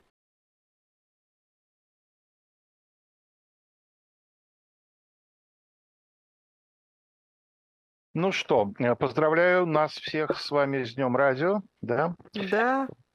Будем надеяться, что сегодняшний праздник для причастных пройдет э, примерно в том же настроении, в котором э, проходит известная пьеса, известный спектакль, известный фильм «День радио». Да? Э, нас не захватит радио «Шансон», я надеюсь. Вот. Ну а мы с вами сегодня э, решили поговорить на такую тему, причем инициатива эта важная исходила от Максима. Решили поговорить об эмиграции, о том, какие процессы в ней могут происходить, вообще, что это за э, явление в истории человечества. Ну и э, давайте начнем с того, что поскольку явление сложное, многослойное, многоплановое, много в истории раз встречавшееся, то здесь, конечно, классификаций может быть множество всяких разных по самым разным признакам и критериям, но нам сегодня понадобится, наверное, одна такая довольно очевидная. Это деление миграции на экономическую и политическую по тем причинам, которые эту иммиграцию вызывают.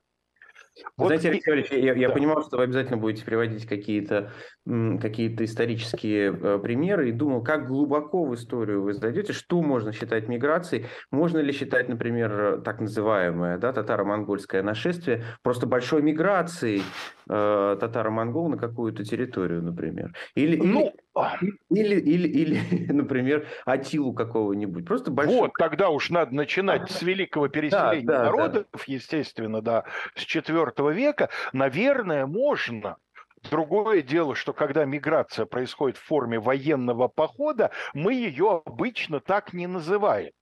Да. Хотя по всем признакам, да, э, когда просто военный поход, эта армия пришла, повоевала и, и вернулась. А когда армия пришла, осталась и постепенно растворилась, да, и э, благодаря нынешним э, методам э, генетическим у довольно большого количества населения нынешней Европы можно найти следы там какого-то гунского э, значит, э, этноса, ну, это любопытно, да, наверное, такая вот миграция в форме военного похода, трудовой я бы ее не назвал, но вот тем не менее. Но мы так глубоко, конечно, не полезем, давайте ближе к нашим делам, тем более, что, наверное, о э, миграции в современном смысле этого слова э, имеет смысл говорить э, именно применительно к периоду, когда образовались национальные государства, когда возникли политические нации. И вот, собственно говоря, что такое эмиграция? Это отторжение себя,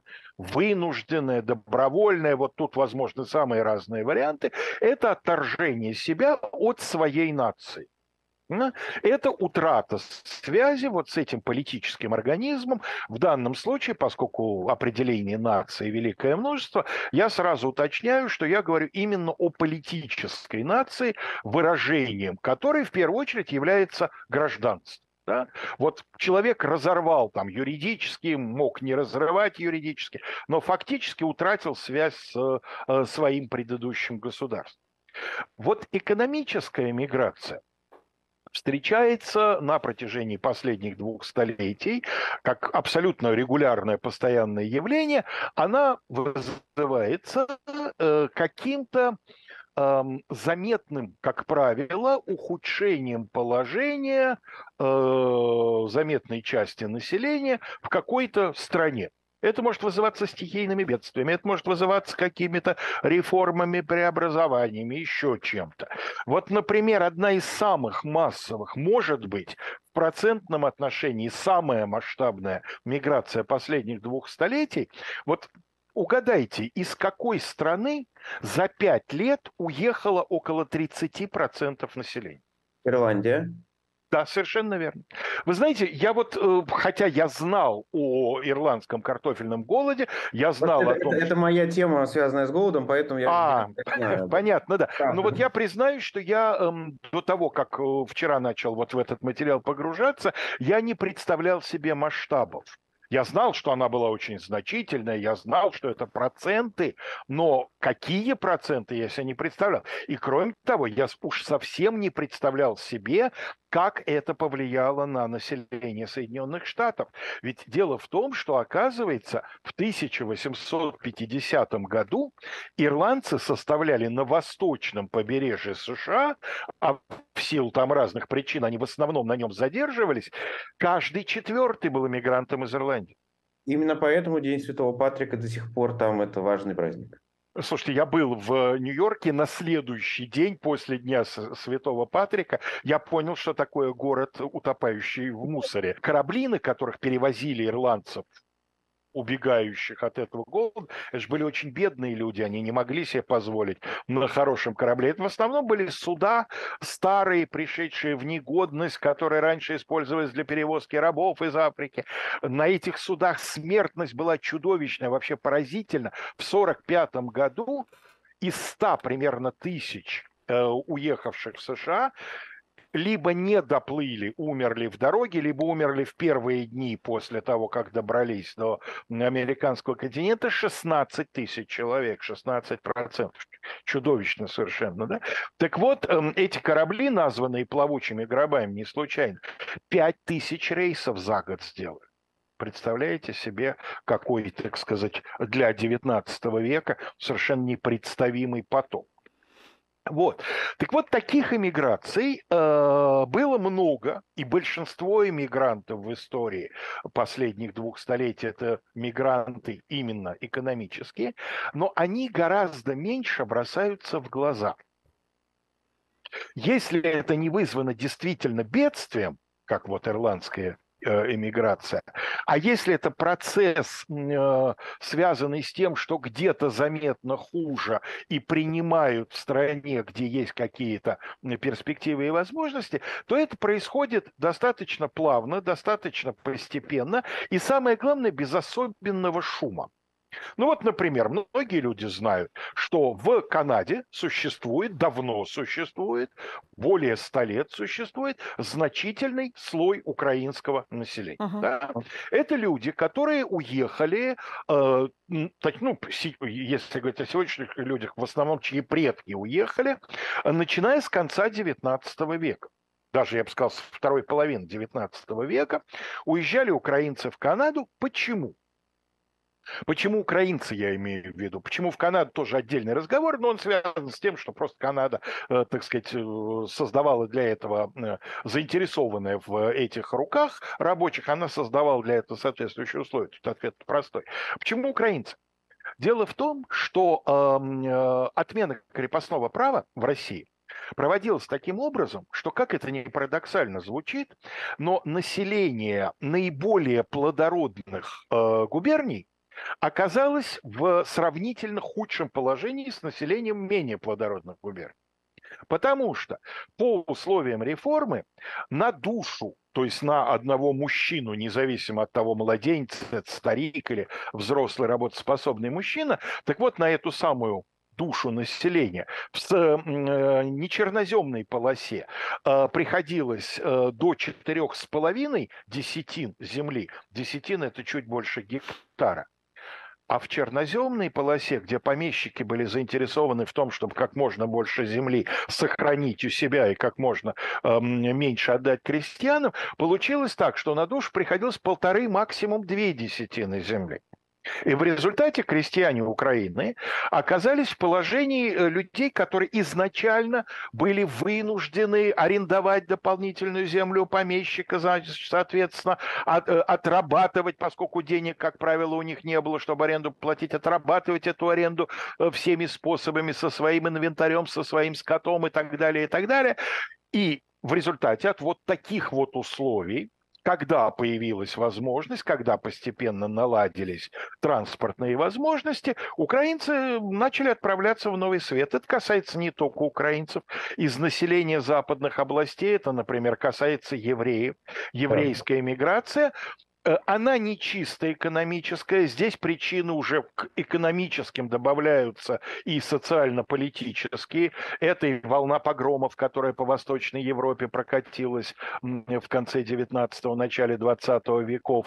Это и то, что по законодательству ряда стран той же самой Российской империи евреи, э, значит, э, вынуждены были проживать в черте оседлости, не могли заниматься сельским хозяйством. В результате они были искусственно загнаны вот в эти штетлы, местечки, вот эти вот, значит, как правило, очень бедные городки, где э, из-за невозможности заниматься сельским хозяйством они занимались ремеслом и мелкой торговлей, жить на это было практически невозможно.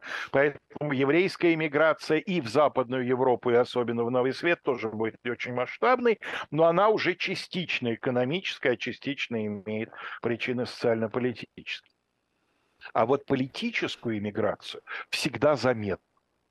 Во-первых, потому что она, как правило, э, занимает гораздо меньший период времени. Да? Вот произошло что-то, произошла революция, произошел переворот, э, произошла еще какая-то э, политическая, ну, скажем, катастрофа, да, и люди бегут.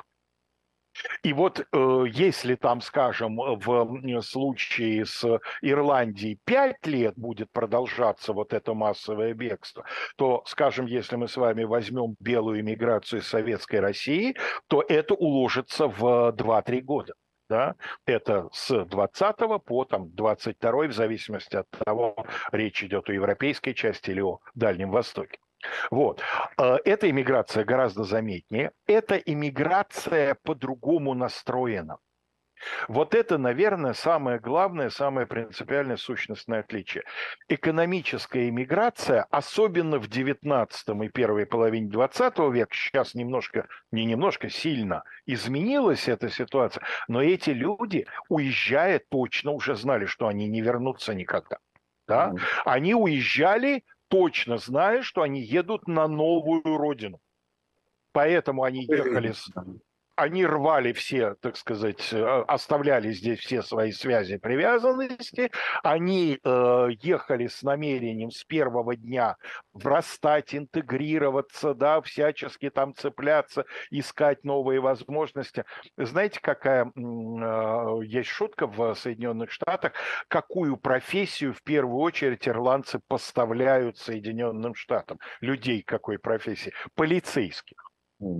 Это действительно было так, сейчас, конечно, уже нет, но действительно в первой половине 20 века практически в любого полицейского плюнь и попадешь в Мерфи, О'Коннора и, и, и, и, другого человека с эм, ирландской фамилии. Связано это было с тем, что, с одной стороны, полицейские исключительно белые, да, это были.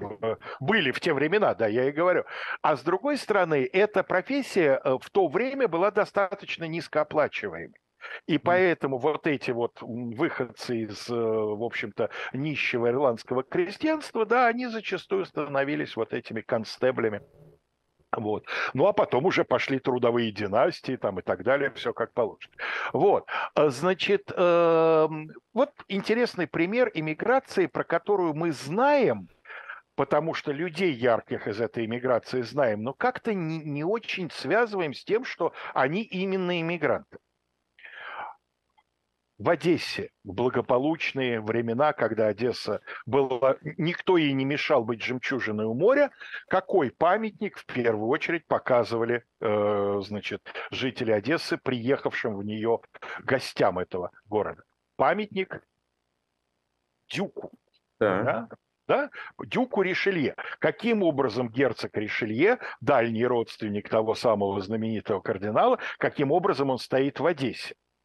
Он иммигрант иммигрант времен французской революции, который, поступив на русскую службу, в силу там разных причуд его карьерной судьбы оказался, эм, значит, э, по сути, ну, как мы бы сейчас сказали, мэром Одессы, да, причем именно в те времена, когда начинается ее расцвет. В той же самой Одессе увековечено имя Лонжерона, еще один товарищ Ришелье по эмиграции.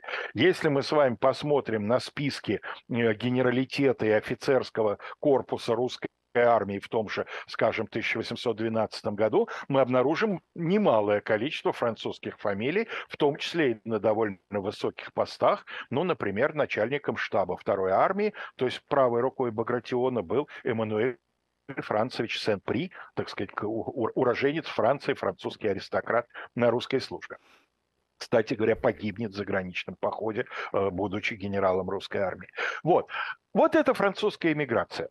Э, вызвано тем, что эм, во Франции с первых месяцев революции крайне недоброжелательное отношение к так называемым бывшим, да, к аристократам, к э, священнослужителям. Вот эти люди бегут. Этот бег, естественно, усиливается во времена революционного террора когда бегут уже те, кто, кто раньше не собирался, а готов был терпеть, пережидать, да, и так далее, и так далее.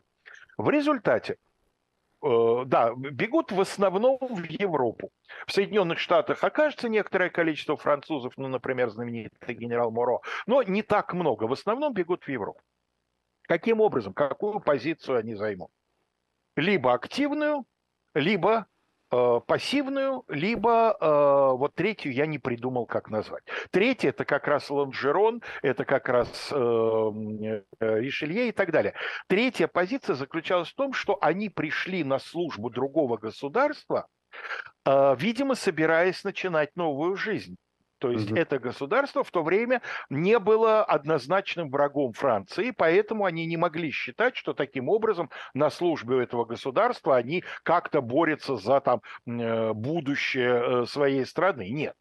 Вот те, кто считал, что они должны бороться за будущее своей страны, они оказались в эмигрантских армиях, в эмигрантских корпусах. Самый знаменитый из них корпус принца Канде, который в течение долгого времени сохранял свою штатно-организационную структуру, свою боеспособность, скитался по разным странам, там, где его принимали, то Пруссия, то Австрия. В России некоторое время побыл. Кстати говоря, открыл для себя новую вещь. Про то, что Павел принял ненадолго, правда, так получилось. Павел был порывистый, разворотистый. После очередного разворота корпусу Канде пришлось из России убираться.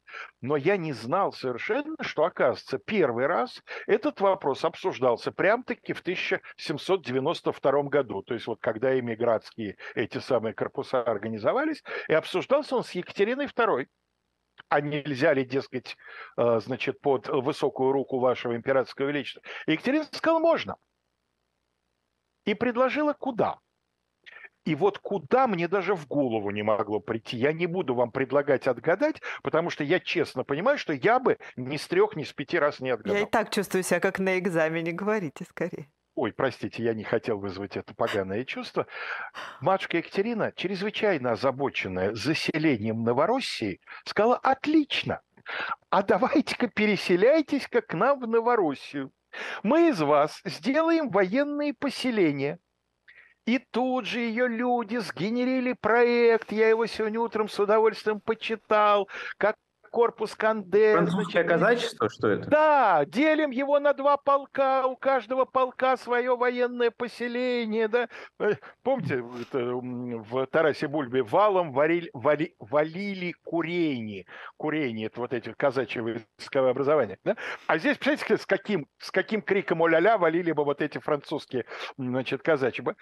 То есть вот это вот благословенная земля Новороссии на протяжении более чем полувека не могли ее заселить, готовы были кем угодно заселять, французскими иммигрантами, евреям. Единственные послабления, которые делались, пожалуйста, можете даже сельским хозяйством заниматься, но только в Новороссии крепостных крестьян переселять туда, в чем основа Чичковского проекта, вспомним, да, он же покупает мертвые души, потому что он их потом заложит в опекунском совете, как якобы предназначенных для выведения в Новороссию, да. Вот какие прекрасные места-то при матушке Екатерине трудами Потемкина и его товарищи нам достали, что никак заселить их более полувека как следует не могли, вообще на все что угодно были готовы. Но потом матушка Екатерина к этому проекту сама охладела.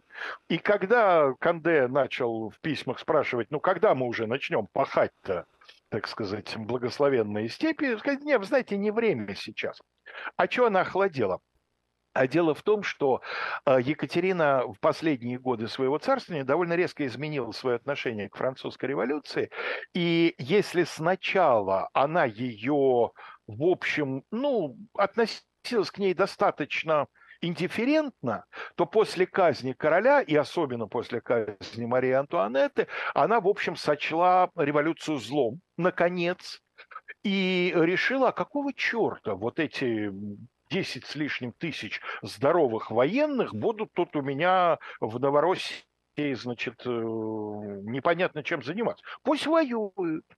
И она решила, что нечего их развращать таким образом. Пусть они воюют, пусть они входят в состав австрийской, там, прусской, еще какой-нибудь воюющей с французами армии, но не... Э, и сказал, нет, нет, не своевременно, не своевременно, я беру свои слова обратно. Ну, давайте ближе к нашим делам. Вот эм, э, в ходе Второй мировой войны, естественно, мощнейшие миграционные потоки, в том числе э, возникает такая, точнее не возникает, она и раньше, конечно, существовала, но массово является такая форма, как правительство в изгнании когда в результате захвата Гитлером той или иной территории целые правительства, сформированные еще в нормальных условиях, э, так сказать, и бывшие, как правило, действительно действующими правительствами своих стран, оказываются в эмиграции. В конечном итоге они все более или менее компактно собрались в Лондоне. Не сразу. Там польское правительство изгнания, например, сначала оказалось во Франции а потом в результате понятных событий вынужден был из Франции убираться через пролив.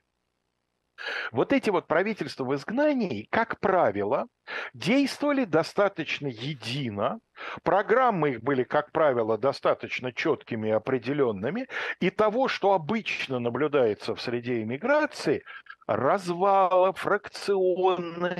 фракционности, всяких вот, ну, собирательно назовем это склоками, у них не наблюдалось. Почему? Потому что они прибыли уже компактной группой с совершенно определенными, понятными, ясными целями, задачами, совершенно определенным, ясным, понятным, злейшим врагом, против которого любые, так сказать, эффективные действия были заранее оправданы, и потому что их берет под свое крыло антигитлеровская коалиция, сначала Великобритания, потом вся антигитлеровская коалиция. То есть их положение определенно четко и понятно. Расколы начинаются только тогда, когда этим расколам способствует что-то внешнее. Вот, например, расколется польское правительство в изгнании, но когда оно расколется? Оно расколется в 1944-м, когда Советский Союз начнет освобождение дробь оккупацию польских территорий и э, потребуется э, четко и ясно как-то выразить свое отношение к этому. Да? Тем более, что Советский Союз, естественно, согласует это с другими участниками по антигитлеровской коалиции. В конце концов, и Черчилль, и Рузвельт вынуждены будут просто согласиться на советский план освобождения Польши и, соответственно, надавят на польское правительство. Вот оно вынуждено будет расколоться на непримиримых и на тех, кто, так сказать, в конечном итоге согласится на создание более широкого правительства с участием поляков, с участием польских коммунистов. Поляков я имею в виду тех, кто оставался в Польше, кто не оказался в эмиграции и так далее. Да? Вот. А, а так... Судьба непримиримых потом была? Судьба непримиримых, вы знаете, интересно. А, вот это вот польское правительство в изгнании формально просуществует, по-моему, до 1988 года. По крайней мере, до, до президентства Валенции. По-моему, это 88 год, да? То есть они вот а, превратятся в такую небольшую группу иммигрантов, которые будут там издавать крошечную газету, жить на какие-то э, там из разных мест получаемые небольшие деньги и говорить, нет, вот мы не прекратили борьбы, но фактически вести какую бы то ни было борьбу у них возможности просто. Ну, своего 88 -го года они дождались. Да, своего 88 -го года они дождались. Правда, я думаю, что из тех, кто это начинал в 39-м, было вряд ли много народу, скажем так. Да? Иммигранты всегда ждут, вот такого рода иммигранты всегда ждут к вопросу о здоровье одного влиятельного лица, о котором вы говорили в самом начале сегодняшнего разворота, всегда ждут, что вот это все произойдет быстро, да, диктатор умрет, мы вернемся. Иногда так бывает, но не часто не часто. Вот, знаете, помимо всего прочего, хочу поделиться, раз заговорили о распрях, которые практически неизбежны в иммигрантской среде, нашел цитату из, э, наверное, самого знаменитого русского дореволюционного иммигранта. Я должен сказать, что иммиграция, предпринимаемая не с определенной целью, а вызванная победой противной партии – то есть ровно то, что мы сейчас назвали политической миграцией, да, замыкает развитие и утягивает развитие из живой деятельности в призрачную. Выходя из родины с затаенной злобой, с постоянной мыслью завтра снова в нее ехать, люди не идут вперед, а постоянно возвращаются к старому. Надежда мешает оседлости и длинному труду. Отличное выражение «длинный труд», да? То есть труд, который рассчитан да. на, надолго, да? Раздраженные и пустые, но озлобленные споры не позволяют выйти из известного числа вопросов, мыслей, воспоминаний, из которых образуется обязательное тяготящее предание. Все эмиграции, отрезанные от живой среды, к которой принадлежали, закрывают глаза, чтобы не видеть горьких истин, и вживаются больше в фантастический замкнутый круг, состоящий из костных воспоминаний и несбыточных надежд. Очень горькие слова написал человек, который в эмиграции, вот уж в чем, в чем в этом он толк понимал, это Александр Иванович Герцен. Герцен. Угу. Герцен, да, конечно. Вот. Потом, надо сказать, что те, кто пришли к нему на смену, продолжили его мигрантский путь. Потом они вернулись и сделали такое, что сделали иммигрантами потом. Как раз тех, кто Герцена выдавливал. Вы имеете в виду, да, разумеется, Ленина и его товарищей, которые прожили в эмиграции очень значительное время. Да. И, э, кстати говоря, не один и не два, а десятки мыслителей уже в новой эмиграции, в той, которую сделали своими трудами, как вы совершенно правильно заметили, Ленин, а, они говорили о том, что одна из причин вот такого страшного характера большевистской революции было то, что во главе стояли люди э, в России последние годы не бывшие, э, связь с Россией, по крайней мере, некую вот такую психологическую тратившие, рассматривавшие ее как объект, а не как э, так сказать, вот некую живую там плоть и материю. Ну, наверное, что-то в этом есть. Я не думаю, что это главная причина, но, наверное, что-то в этом есть. Такая вот некая схематичность и догматичность первых шагов большевиков э, во многом, наверное, объясняется тем, что для них вот эта вот э, страна была больше шахматной доской, чем неким живым пространством, населенным людьми с их конкретными какими-то чаяниями и так далее, и так далее. Ну и, конечно, ярчайший так сказать, палитру всяких э, интересных вещей наблюдаем в русской э, послереволюционной иммиграции потому что там собралось практически весь спектр, да, так сказать, политических мнений, ведь в, в, в русской эм, э, послереволюционной миграции даже большевики будут представлены но только те большевики, которые не ужились с другими большевиками. Ну, Тро, Троцкий, например, да, так сказать, там можно спорить о том, насколько он был частью именно русской эмиграции, но в какой степени, наверное, все-таки был. Да? А почему нет? Ну, потому что можно сказать, что э, он жил в Мексике, где русских эмигрантов было очень немного, что он поддерживал связи исключительно с ячейками своих сторонников и не пытался никак встраиваться в какие-то там временные объединения, которые то возникали, то разваливались. Но вообще э, иммиграция, в которой были и кадеты, и октябристы, и либералы неопределенного характера, и монархисты, и, и, и все остальное. Либералы это неопределенного все, характера, это это хорошо. Ну да, потому что, понимаете, у кадетов была своя программа, у октябристов была своя программа, а было немало людей, которые в принципе э, имели либеральные и демократические убеждения, но их не определяли вот ни, ни под какую конкретную программу. Вот. Ну, это, знаете, как с Богом, да, вот спросишь иного человека, ты в Бога веришь? Он скажет, я никакой конфессии не принадлежу, но я считаю, что там что-то есть. Ну, вот это вот примерно это, то, то, то же самое, только в э, политике. Вот. Ну и э, э, что изменилось?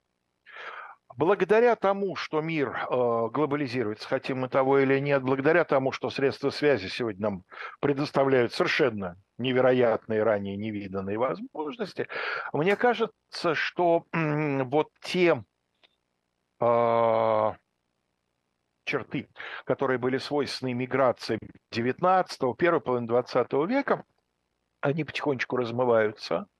А, связано это с тем, что сегодня, наверное, не так много людей с самого начала уезжают со словами «все сюда больше не ногой». Я точно знаю, что вот теперь моя страна там. Нет, очень многие люди, собственно говоря, эмигрируют, иногда даже не отдавая себе отчет в том, что это иммиграция. Да?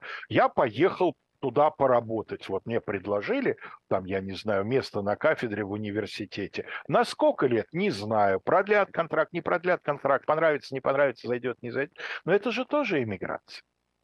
Но неосознанная. Вот такой вот интересный момент. Оказывается, можно неосознанно эмигрировать ощущения притупляются, если ты каждый вечер можешь созваниваться по видеозвонку и разговаривать, и даже, как показал ковид, выпивать с, э, так сказать, с, там, своими оставленными друзьями, родственниками и так далее. Ведь нас, я думаю, ожидает много интересного на тему иммиграции. Спасибо большое, Алексей Валерьевич. Э, если есть вопросы, Ир, еще? Нет вопросов? Спасибо, ребят. Вам удачного завершения вашей трехдневной каденции. Я все вот. ждал, будет, будет ли что-нибудь о кубинцах, которые э, уехали с Кубы ждать окончания режима Фиделя. А, вот. Вы знаете, ну о Кубинске я могу сказать пару слов. Э, особенностью кубинской миграции в 60-е годы, видимо, было ощущение, что вот э, особенно ярко выраженное ощущение, что это произойдет завтра. Ну, не может на Кубе, да, так сказать, вызывая раздражение огромных Соединенных Штатов, всего 40 милях там от побережья Флориды, ну, не может это быть надолго, да. Мы здесь точно, можно, вот этот узел можно не развязывать, вот этот чемодан можно не распаковывать, его завтра-послезавтра опять придется собирать. Ну и смотрите, как получилось. Да, да. Я просто еще почему сейчас о Кубе так вспомнил. Буквально Э, вчера здесь, в Хельсинки, разговаривал с сотрудниками музеев, и мы э, говорили о польских музеях, как о прекрасных как раз э, музеях. Если не были, кстати говоря, в Варшаве, в еврейском музее, обязательно сходите, это просто потрясающее что-то. Так вот, мы просто говорили о польских музеях, и мне рассказали такую байку, которая среди польских музейных работников есть, когда польско, польские музеи были уже социалистическими в 60-е годы, Э, к ним приехала выставка из Кубы. Вот только-только тоже Куба стала социалистической. И вот, соответственно, привозят эти картины и, и невероятные краски. То есть давно такого не видели. Живое все, значит, буйное такое, яркое. А, все, значит, музейные сотрудники радуют. Потом приходит письмо, что типа, извините, мы пока нового не нарисовали, прислали то, что, значит, то, что есть. На, на, потом, через пять лет, очередная какая-то выставка, присылают уже такой же соцреализм, значит, все, все, все готовое, скучно и так далее. И в итоге, в итоге э, конечно, а, я очень, я очень хорошо вас... Революционное искусство. Я вас очень хорошо понимаю, потому что моя бабушка в свое время, будучи на Кубе, э, встречалась Фиделем Кастро, и он ей подарил картинку. А, совершенно банальная картинка, океанское побережье, там какая-то девушка лежит, загорает, песок, значит, волны там, но действительно такое буйство, вот таких красок, такого прям анилина, что бабушка не знала, куда эту картинку деть сами понимаете, подарок Фиделя Кастро надо как-то выставить, да, но дело в том, что как только в ее скромной достаточно по э, колористике квартире эту картинку небольшую вешали на стену, а тут же становилась совершенно абсурдным центром всего, да, и жить с ней в одной квартире было абсолютно невозможно. Да. Ну что, спасибо большое. Еще раз скажем Алексею Кузнецову, ставьте лайки. Алексей спасибо, Валерий... Алексей Валерьевич. Всего доброго. Еще раз всех причастных с Днем Радио.